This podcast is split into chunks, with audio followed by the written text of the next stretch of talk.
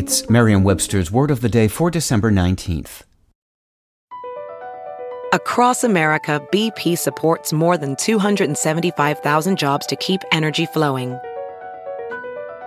Jobs like updating turbines at one of our Indiana wind farms and producing more oil and gas with fewer operational emissions in the Gulf of Mexico.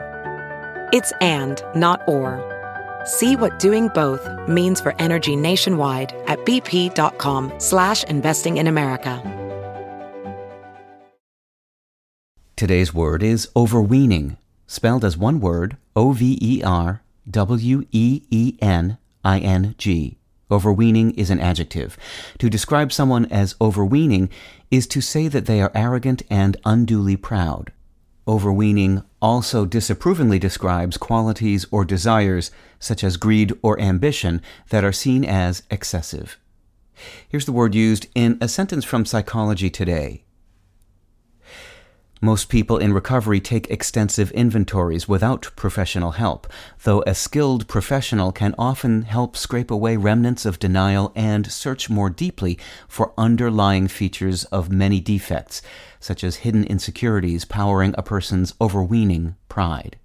Adam Smith, the uh, Scottish philosopher, wrote in The Wealth of Nations The overweening conceit which the greater part of men have of their own abilities, is an ancient evil remarked by the philosophers and moralists of all ages.